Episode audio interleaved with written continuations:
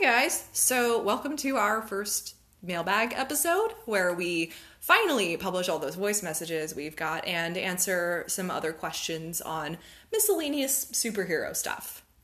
Yep, this will probably end up being a shorter episode this time around, but you know, just putting that first step of the process out there. And if any of you are listening to this and want to get in Questions? any more stuff? questions, yeah, Yeah.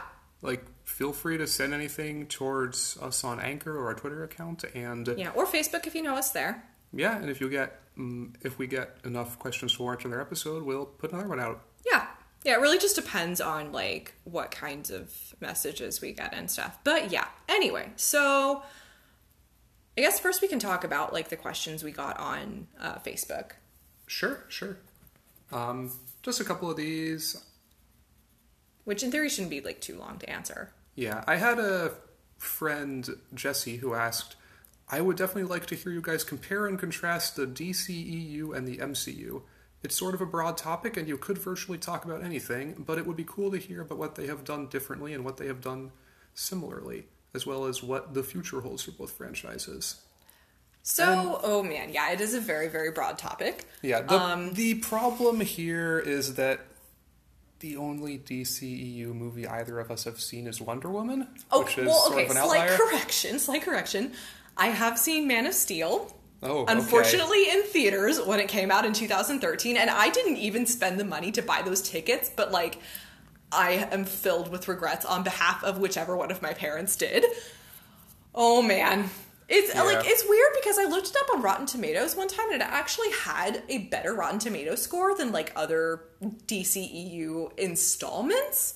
So I guess it was better received than like Dawn of Justice or whatever, but guys, I hated it. I did not like it at all. It was just, just Clark's backstory was so belabored, and like quite honestly, Superman is such a like cultural cornerstone by this point that you can safely assume that most people know the basics of Superman. His is of who Superman is. Sorry, and you do not have to rehash the entirety of Smallville. There was a whole TV show about that stuff. My God. Yeah. So yeah. I mean, yeah, you've definitely heard us talk about the MCU in past Yeah. episodes, and there's a lot of things you like about it, and some things that either one of us don't. But Yeah. And like I I, think, think- so go ahead, go ahead. yeah, I mean, I'll say straight up, I'm not super comfortable just crapping on the DC movies that I haven't seen, but the general consensus seems to be that it seems like in a lot of ways DC learned a lot of the wrong lessons from the Dark Knight trilogy. Yeah, which I think we've talked about briefly before. Yeah, yeah.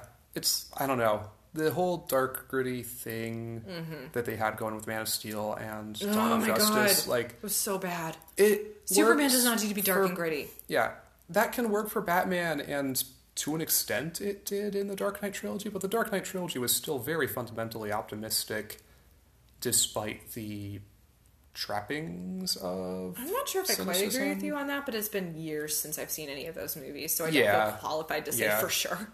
Yeah, but that aside, like I was I actually heard some things that Justice League took some steps in the right direction by actually making things not super grungy and miserable, but It had slightly more color than Yeah, other like, movies, even just- ever so slightly. even just watching the trailers just visually it was like the only colors that seemed to exist in the universe were Black and like, very, very dark gray. black, brown, and fire. yeah, basically, basically. And yeah. but we shouldn't just like talk crap about the DC movies because I mean, the MCU has produced a couple stinkers for sure, but that's I like meant because like it seems like they m- could have figured their crap out. At the very least, Yeah. Wonder Woman is pretty solid. Yeah, I I will freely admit I love that movie. I'm waiting to watch Aquaman and Shazam and see if Wonder Woman was simply an impressive fluke slash entirely the doing of Patty Jenkins and Allan Heinberg on directing and screenplay respectively. I'm sl- I'm more optimistic than I ever thought I would be after seeing the Aquaman and Shazam trailers. Yeah, but those actually look pretty solid. Yeah. And it you was- know, and side note, as someone who used to live in the Toronto area, it was so funny to watch the Shazam trailer because so much of that was so obviously set in Toronto. It was great. yeah, and I think that the Justice League movies had pretty good trailers, even though the movies apparently didn't turn out very well. So I'm not going to go out and like pre-order a ticket for Aquaman just based on that, but That's fair.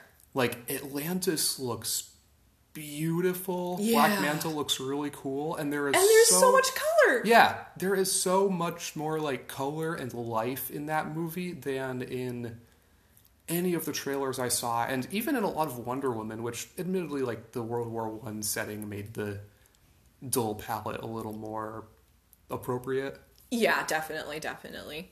Um, so, you know, I think that if DC can really get their train back on track with Aquaman and Shazam, I think that'll be hopefully like good news for future Justice League movies. Yeah, definitely. I and I s- would love to see a Superman movie that really gives a classic, like, fun Superman type of story. Yeah. Like All Star Superman or something like that. Although All Star Superman is also kind of like depressing. All Star Superman is sort of a bittersweet Yeah, story, definitely. but it So like- they got the same guy who directed like Inc- Extremely Loud and Incredibly Close. It could work maybe, but uh, yeah. I'm not thinking of like specifically make a movie of All Star Superman, but like Okay. All Star Superman is about the things that people love Superman for, that's fair. and I feel like a lot of the DC movies have not really been about that, which is I think Yeah. where they might be changing things, and also where Marvel has really excelled because they understand why people like particular characters. Yeah, and they understand why people like superheroes in general as well. Yeah, and they really embrace that, usually for the best. Yeah, definitely. Like the thing about the Marvel movies is that they're so fundamentally optimistic. I would say, with the exception of Infinity War, because like everything is supposed to be, you know, Dark Night of the Soul Yeah. for the heroes at the end of Infinity War. I get that. It was, you know, soul wrenching, but I get it. Um, Yeah, but you know, they all proceed from the same like basic premise that people can do good because they feel like good needs to be done. That you know, you can save the day even when the odds are against you. Like the the scene in I believe it's Iron Man 3 when like 13 people are falling out of this plane that's just had a hole ripped in it and Oh, Jarvis awesome. tells Tony he can only save like 3 of them at most. They literally he saves all 13 of them by like having them help each other and that to me is the scene that encompasses the core almost moral philosophy of the MCU like people may tell you that you know the world is going to crap and not everybody can be saved but dang it you should try. And sometimes if you try and you're smart about it you can do it. And that's what i really really love about the mcu at the and end of the day. And that's cool, and that's really cool. well one of many things but like the core thing. Yeah, and I don't know, DC has like lacked that same sort of almost internal story compass for most of their movies. I'd say Wonder Woman definitely had that as like, you know, the heart and soul of that movie, which is where it yeah. went right. And hopefully they can continue that with Aquaman and Shazam. I will say I think that you can't necessarily give the MCU a completely free pass because it's not some like flawless super series, and we've oh, talked Oh, about flaws that it has before. Certainly, In at in great detail at I will say, I hear a lot of people saying that it's formulaic and that all the movies end up seeming the same. Mm-hmm. And on the one hand, I kind of see where the similarities are that they would get that idea from.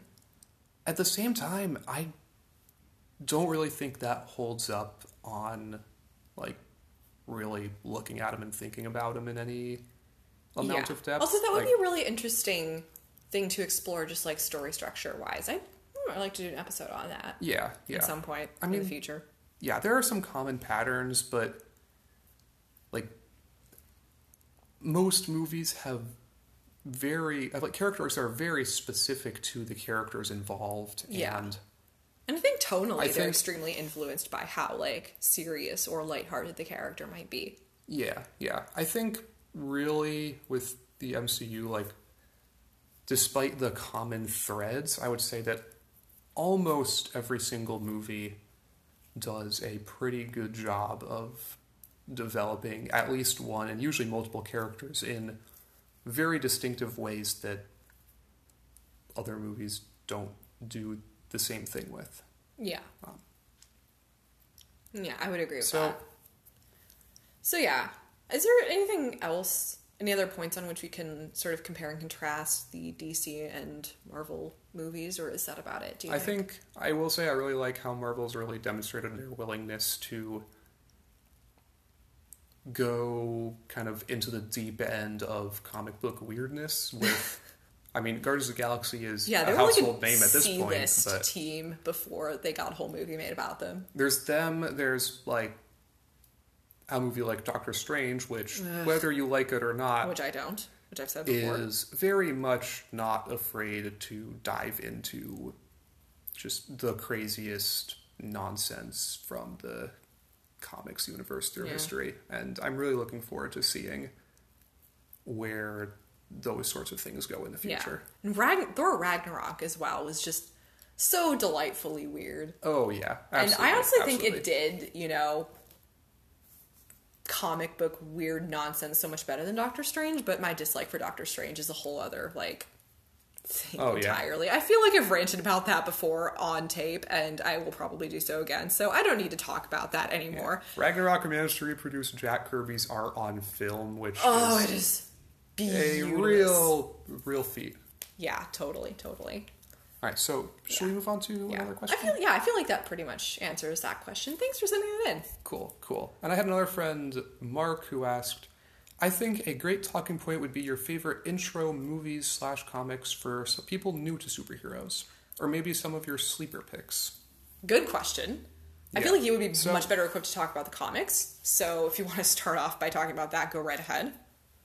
So there's a thing about comic books where there's sort of this, I feel like, cultural understanding that it's hard to get into because, and it's understandable, like, why it sort of comes across that way because we have, like, in a lot of cases, comic books have been running for Decades. decades upon decades and Have so much continuity. Yeah, hundreds- Lack of continuity. hundreds, or even now with Action Comics, a thousand issues. Yeah, seriously. Um, oh my god. and people see that and they're like oh Where god where where do i even start with this where Yeah, do i I go have had and that thought multiple times. I will be honest. yeah and i think it's the thing with comic books especially in like one of these shared universe things is you can't really afford to treat it like a book series where it's a just linear progression of you start here, you end here, you read everything in order as it goes, or else like the continuous plot won't make sense because Or you'll be spoiled for something major or whatnot. yeah, yeah, because comic books are designed to be a serial medium and the vast majority of them and not all of them, but the vast majority of them are written with the expectation that there's going to be readers who aren't reading every single thing. That said, you know, you can't always jump in in the middle of a story or in the middle of some like major event or something. Mm-hmm. But usually, one of the most effective starting points is finding a particular run with a particular creator te- creative team. Um, like if you take, oh, this is where Jonathan Hickman started on the Avengers, or where, like, oh, this is where Mark Waid's Daredevil um, starts. And Those starting there. yeah, start, like because a new creative team almost always coincides with a new set of stories and in a lot of cases a new general approach to that particular book. That makes sense. Um, so, like in general, I think you basically have to accept going in that there are going to be references to things you haven't read and Oh, yeah. introductions of characters you don't recognize at 1st And the most of the time, if it's like a competent writer, they'll explain whatever's relevant to that story. And I mean, sometimes you're missing out on the, oh, that's some cool little Easter egg pulled in from some other point, but it's pretty rare that you'll be unable to understand a story or unable to fully appreciate the story for the story itself if you Haven't read Just started all with- 60 yeah. gazillion If you just started with before that one. Yeah, that makes sense. So with that said, are there any specific like comic series you would recommend for people like looking to get into comics? Like Hickman's Yeah, Avengers, um, is that one of them? Hickman's Avengers is if you really like Infinity War and want to see like big teams of heroes doing big awesome things, it can be a really cool place to start. That particular series is in a lot of ways steeped with like the general like cosmic it's like a big universe shaping title. Mm-hmm.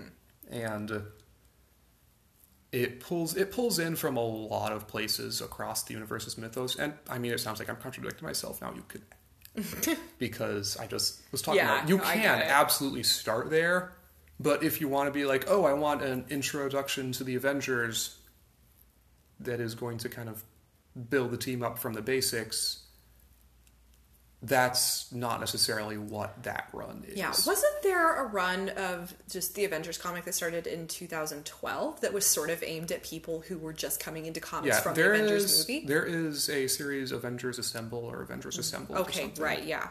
Yeah, it starts out by Bendis, who wrote a lot of Avengers books. Um, Until just recently when he jumped to DC. it was he stopped Avenger he stopped on Avengers a while ago, but he Okay, jumped yeah. to DC only recently. Mm-hmm. Um, but Avengers Assemble is a pretty good set of entirely standalone stories for the most part about the Avengers, focusing on ones that appear in the movies.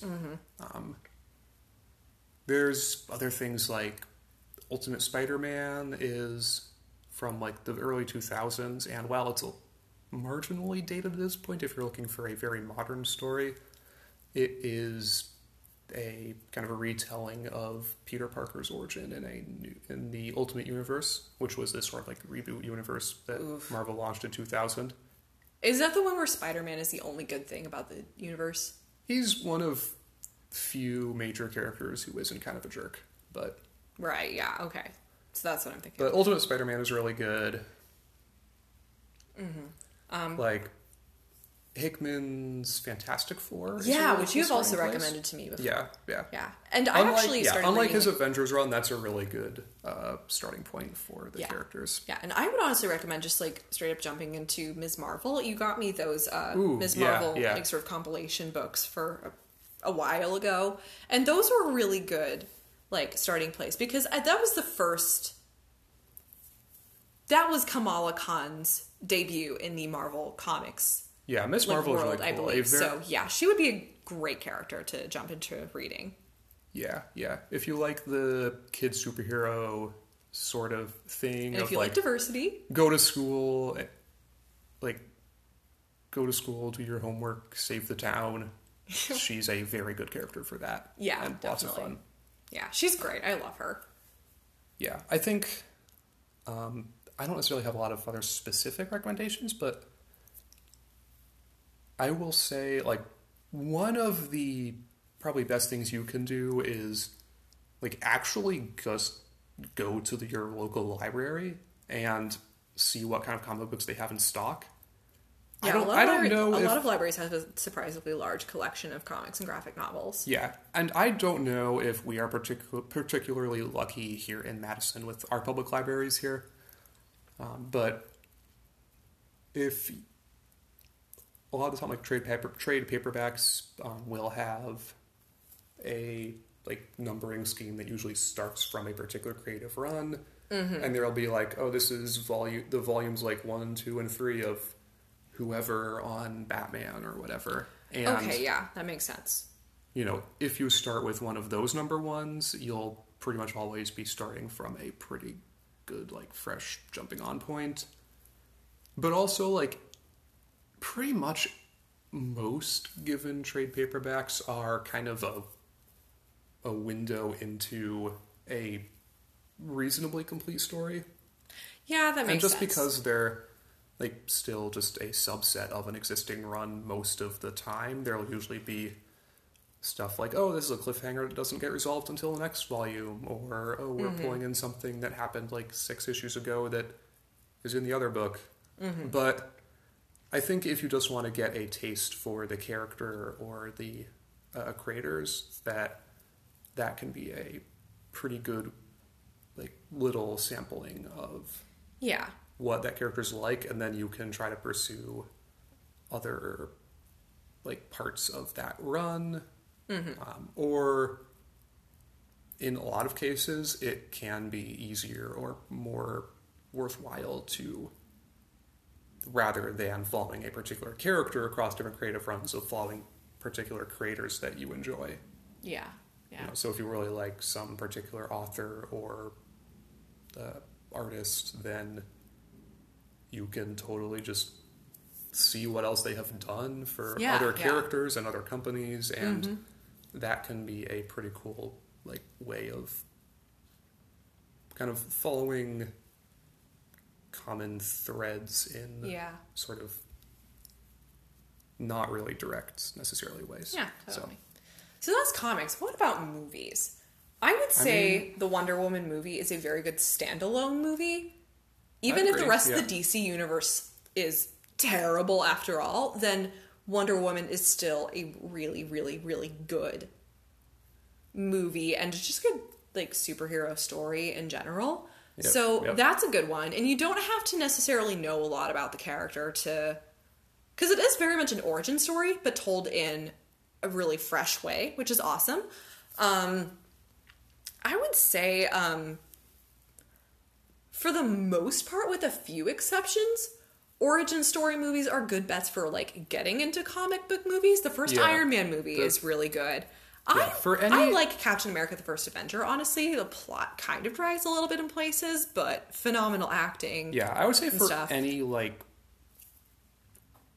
of the MCU movies besides the first Avengers movie, just starting with the first of however many like the first Iron Man, first Captain America, or the first Guardians of the Galaxy, or the first Spider Man. Yeah, Guardians of the Galaxy. You don't need to like know anything about the rest of the MCU to watch that Yeah, and I think because yeah, Marvel's usually a good continually folding in new characters to its larger universe. So, like as a result of that, there are a lot of different sort of entry points into the MCU. Yeah, and some of them might involve working backwards, but Yeah. you know that's Yeah, and I will say a prominent exception to my general origin story rule is Spider-Man: Homecoming.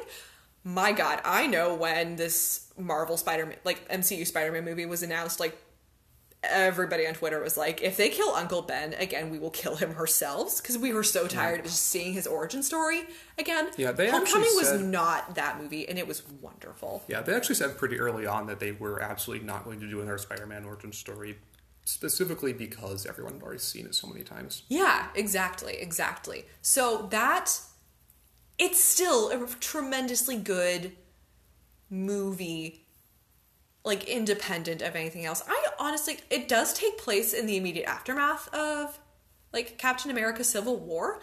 But honestly, like you almost don't need to have seen Civil War to just get the idea that you know Peter Parker is this you know really They- eager teenager who's wanting to play with the big kids, and Yeah, they they're just not giving recap that chance. they recap everything pretty well that's relevant to the movie. Such a fun But- way too. It's like a vlog. Yeah, but they don't- never gets published. Don't spoil anything. Sorry. But they don't spoil like the actual plot of the movie.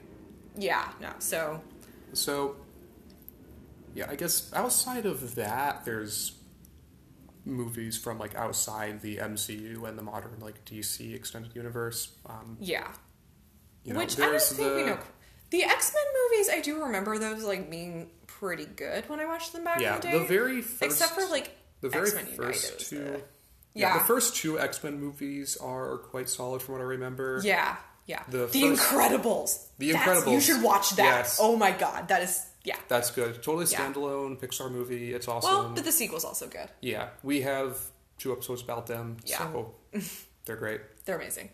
But yeah, you were Um, saying about X Men. Yeah, the first two X Men movies are solid. So is First Class. I cannot speak to the things that came after First Class. Yeah, I haven't seen um, them. Days of Future Past was good. I heard some It involves some criticism. weird, like, travel stuff. yeah, I heard some Like, it's not a good criticism about point, like it's think. no, definitely not. I think I want to say I heard some criticism about some things they changed from the comics that had potentially anti-Semitic implications, but I don't remember what the specifics were. and that's not Yeah. really relevant to whether this is a starting point movie. Yeah, and I have also definitely not, watched Apocalypse, so who, Yeah. who knows how Um, that turned out. Let's see. If you don't mind going a little bit older school, there's uh, Sam Raimi's Spider-Man movies from like 2000 or two, like what was it, 2002 or something Yeah, like that. 2002 was when the first one came out. Yeah, with Tobey Maguire. The first two of those, I think, are pretty good. Let's not talk about the third one. Yeah, third one's less. Um, I I will admit I didn't. It's funny. I think the second of those was actually the first superhero movie I ever saw, and I remember like not liking it because I didn't. I was like eight years old at the time. I didn't know what the heck was happening, and I was. I was like, why is he just talking Doc Ock down from doing bad stuff? Why isn't he punching him? anyway, So yeah, typical, you know, eight year old hot take. So yeah, I would have there's to like those, rewatch it. There's And also, Tobey Maguire's one facial expression is milk toast. Like honestly, all right. You heard it here first, guys. There are no good movies besides any of them. what? Nothing. Anyways, Um, yeah. I don't know. There's the Dark Knight trilogy is generally well regarded. I mean, well regarded, yes, but I tried to rewatch Batman Begins a few years ago, and I just couldn't deal with all like the cultural appropriation and I Orientalism and Batman stuff. Begins. Yeah, I wouldn't.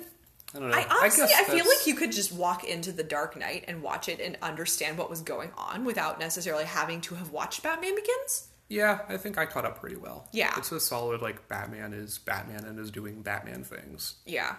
Yeah.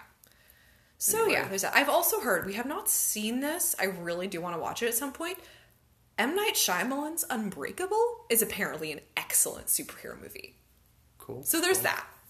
I feel like that So- wraps it up for those questions. Yeah. Yeah. I mean, we're looking at like starting points, but like Yeah. most movies outside of the big like cross universe things that are happening now, you don't really need to worry about like a starting point because that's just a movie series. You know, Yeah. it's like every other movie series. You just there's like three or so of them, and you start at the beginning, and Mm-hmm. it's fine. Yeah, makes sense. Yeah. Right. I will also say there was one other question we got on Twitter like ages ago from my friend Carl, and I've been meaning, I've been thinking about it for a while. Um, basically, his question was something to do with like, is there any precedent for like the toxic fandom stuff we see going on today in old timey like comics fandom? That's an interesting question. Yeah, I yeah. In a nutshell, I would say fans have always been kind of jerks. Like, yeah, I think People thing- harangued Conan Doyle for killing Sherlock Holmes so much. Yeah, I mean, like we weren't there. We don't know what old school comics fandom was really like. We haven't done any research into it in response to any of these Which, questions. you know, if you're an academic and you're doing research into that, please contact us. We would love to hear about it. But my the way I see the toxic fandom that's we see online especially is that these are people who would have had in a lot of cases these bad attitudes regardless Yeah. but they're able to amplify their dislike and they're able to connect with others and Yeah. create like echo chambers of Yeah. people who think the same ways Engage in like massive waves of targeted harassment. yeah because of the internet but like Yeah. you know it's not new to have people like that like the simpsons was parodying that mindset with their comic book store guy for Oh my god, yeah, I forgot I don't about that guy. I have no idea like how long ago that sort of character Yeah. existed, but Yeah.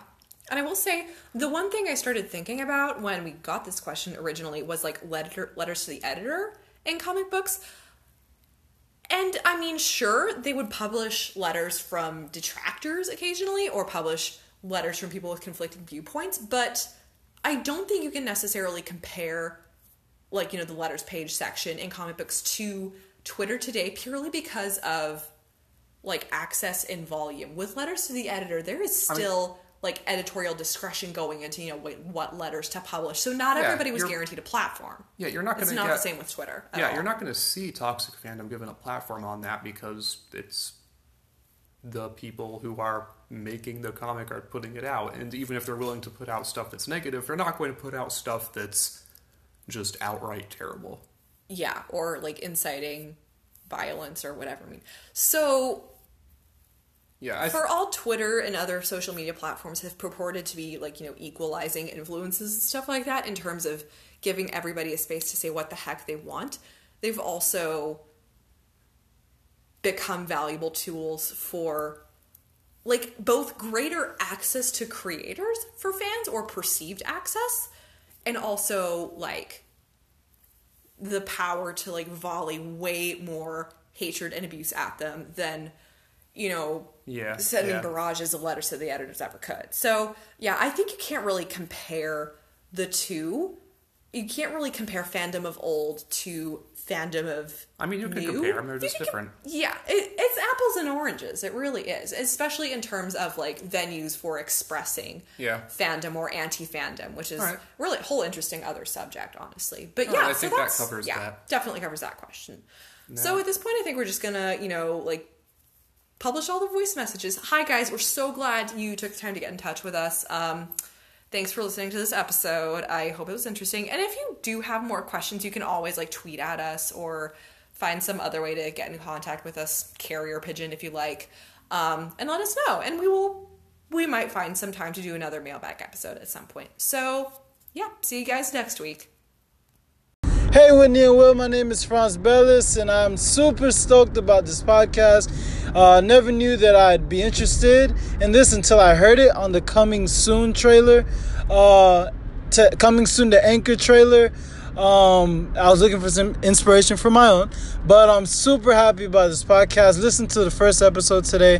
Had a couple qu- comments, questions, uh, I guess. Uh, but first comment was uh, Captain America using um, whoever it was to do his dirty work so he wouldn't get his hands dirty. Super similar to what certain countries and allegations they make against America today about um, you know them not use they wanted to be seen in the the shine light. And secondly, I was a little um I wanted to know what you meant with Whitney by um how Captain America went after Bucky and he said that was kind of gay. I was like, I don't know. I just want to know your thoughts. Okay, so we're actually going to respond to this one because you raised some really, really interesting points. I completely agree with you about the parallels between you know Cap making other people doing his dirty work and you know, Specifically, the Bucky country- in this case. Well, and Black Widow too, definitely. Yeah, I don't remember what this was in response to, but I think it was talking about like how Bucky in the comics in the Winter Soldier Yeah. plotline was described as like sort of doing the dirty work behind the scenes that Captain Yeah. America couldn't be seen doing. Yeah, which I think is a prop- popular, like, sort of way of conceiving of his characterization in fandom as well. Um, but also, definitely, there's that moment in, you know, the Winter Soldier movie when they're on the roof with Sitwell, and he's like, "You're gonna push me on the roof because that's really not your style." And Steve is like, "You're right, it's not." And she he just points to Natasha and goes, "It's hers," and she just like freaking kicks him off the roof. Yeah, and Sam yeah. promptly saves him, but that's yeah, I I agree that there is there are a lot of parallels there. There would be some interesting stuff to unpack in terms of like modern takes on Captain America in comparison to maybe US foreign policy of the same era. Totally. Yeah. totally. So that's cool. And regarding the question from the very end of your message, I should probably rephrase. I think Steve going after Bucky at the end of Winter Soldier and just being incredibly devoted to him and willing to start like international wars over him in Civil War isn't gay, strictly speaking. I think it's bisexual. I think they're bisexual. I am personally invested in like headcanoning characters as bisexual being by myself, but I'm not the only one who thinks that there's a lot of subtext in Steve and Bucky's relationship and a lot of potential for them to be really phenomenal, like romantic partners. Like the way they're written is they are incredibly devoted to each other and willing to go to bat for each other. And yes, that's an important ingredient to any like close friendship. Yeah, but there are, there's a lot of other subtext that other people have done a better job of explaining than I ever could. Um, there's a lot to make people think that there's more to that relationship, and I happen to be one of those people who's you know putting on the rainbow tinfoil hat for sure. So yeah. Anyway, I think that about unless you wanted to say anything else, I think that about sums it up. Yeah, I mean, I think it would be interesting to explore the like ideas, ramifications behind like fans like interpreting characters with different like orientations and whatnot than Yeah. what the writers conceive them as. But that's Yeah. kind of a larger discussion that Yeah. I don't know that we have And I'll tell you guys what. I'm going to the um, inaugural Fan Studies Network North America conference in October. If anybody presents a paper about Steve and Bucky and you know other instances of queer subtext in popular fandom, then I will let you guys know and I will tell you all about it. So yeah, thanks again for sending in the message. Loving the podcast. Only listened to the first two episodes, but loving it so far. Now, you were talking about uh, superheroes in the media and with uh, historical events. And there was a documentary that came out in the UK a few years, uh, maybe last year, about superheroes and why they were uh, why they were made when they were made. I can't remember what the documentary was called, but try looking it up and look through that because that was interesting because it gave us as to why superheroes were made and why superheroes were came out at that time. You forgot that um, in the movie it shows how uh, Tony Stark's weapons has been a heavily featured part in uh, Eastern European warfare, and those weapons got their parents killed. So I don't I don't understand your like comments about the um, marginalized groups being erased. I think the movie what the movie does is try to show that continually show how Tony Stark's ignorance to how his weapons are being used sort of affects the entire planet. And it's I think it, it's a somewhat of a good character development. So thank you. The Iron Legion is Tony Stark's way of attempting to protect the world. I don't get all this confusion about Tony going back to being a superhero because this is his dichotomy. He he feels the need to protect the world by building by privatizing it in the first Iron Man movie or or creating Ultron in this movie or doing something else entirely. He he feels the need to keep his suit on because he wants to save people in the, the first three Iron Man movies and in Avenger uh, and in the Infinity War. So in this movie, the bots symbolize his need to protect peace, to protect people, to create peace. He feels the need to force peace on people, and um, you know this film really teaches us a lot about that. The only reason why the the, world did not get conquered by Thanos in Age of Ultron, no, the first Avengers movie, the first one, was because Tony put that rocket through the Chitauri mothership, dis- destroying the connection they had on, to the Chitauri on the ground. The- just one thing could have changed the Mars MCU history forever. Just one thing. And Tony's highlighting that one thing because because because because because it could happen again. and they need to figure out how to stop that from happening.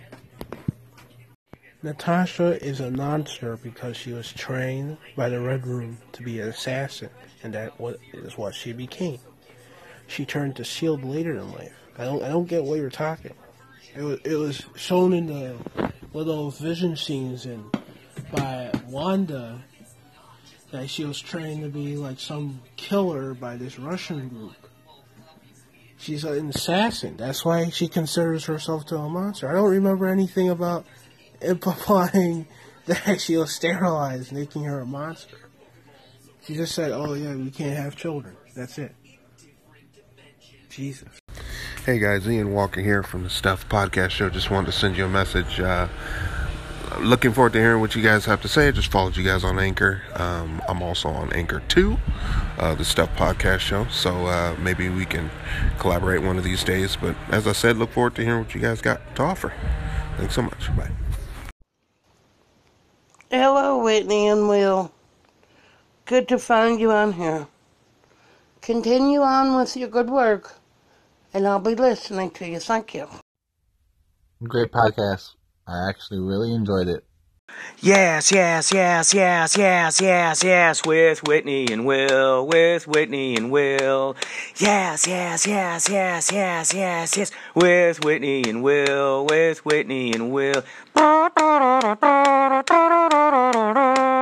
Yes, yes, yes, yes, yes, yes, yes.